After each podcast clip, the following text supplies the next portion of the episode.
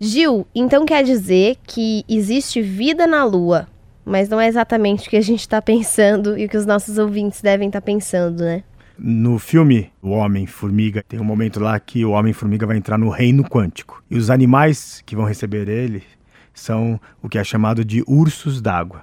São os bichinhos minúsculos, enfim, imperceptíveis. Que existem olho. de verdade, né? Mas Exi que transformaram num, num, personagem fofinho. Sim, eles existem. É, ele é imperceptível a olho nu, porque ele é microscópico. E eles é, sobrevivem a temperaturas extremas. Mas por que, que eles chegaram lá?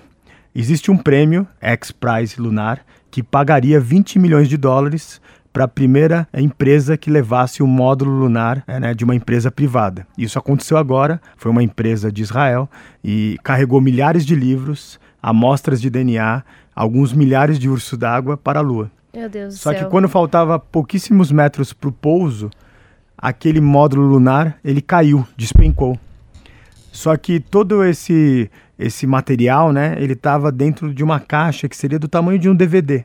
Ele é feito de uma tecnologia 5D, é, enfim, alta tecnologia, só que quebrou um pedacinho e esses ursos d'água, eles saíram. Meu só Deus. que tecnicamente eles estavam com 0,01% do seu metabolismo. Então, eles, eles estavam desidratados, né? E desidratados. Mas algo aconteceu ali que os cientistas ainda não sabem explicar. Eles voltaram à vida. O Gil tá rindo aqui, é porque eu não tô conformada, não consigo acreditar que isso esteja acontecendo.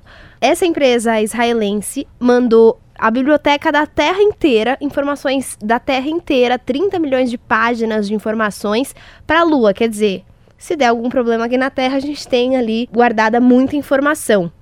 E aproveitaram também e mandaram os ursinhos d'água que o Gil acha fofos, mas eu tenho pavor só de imaginar. São uns bichinhos assim, sem cabeça, que tem oito patas.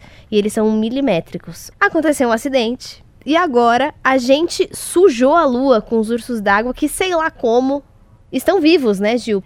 E a gente infectou a lua agora com os tardígrados, que é o nome científico aí desses ursinhos d'água. Bom, se você quiser saber mais sobre essa história maluca, entra lá no nosso site bandnewsfm.com.br e procura a coluna Revolução Band News.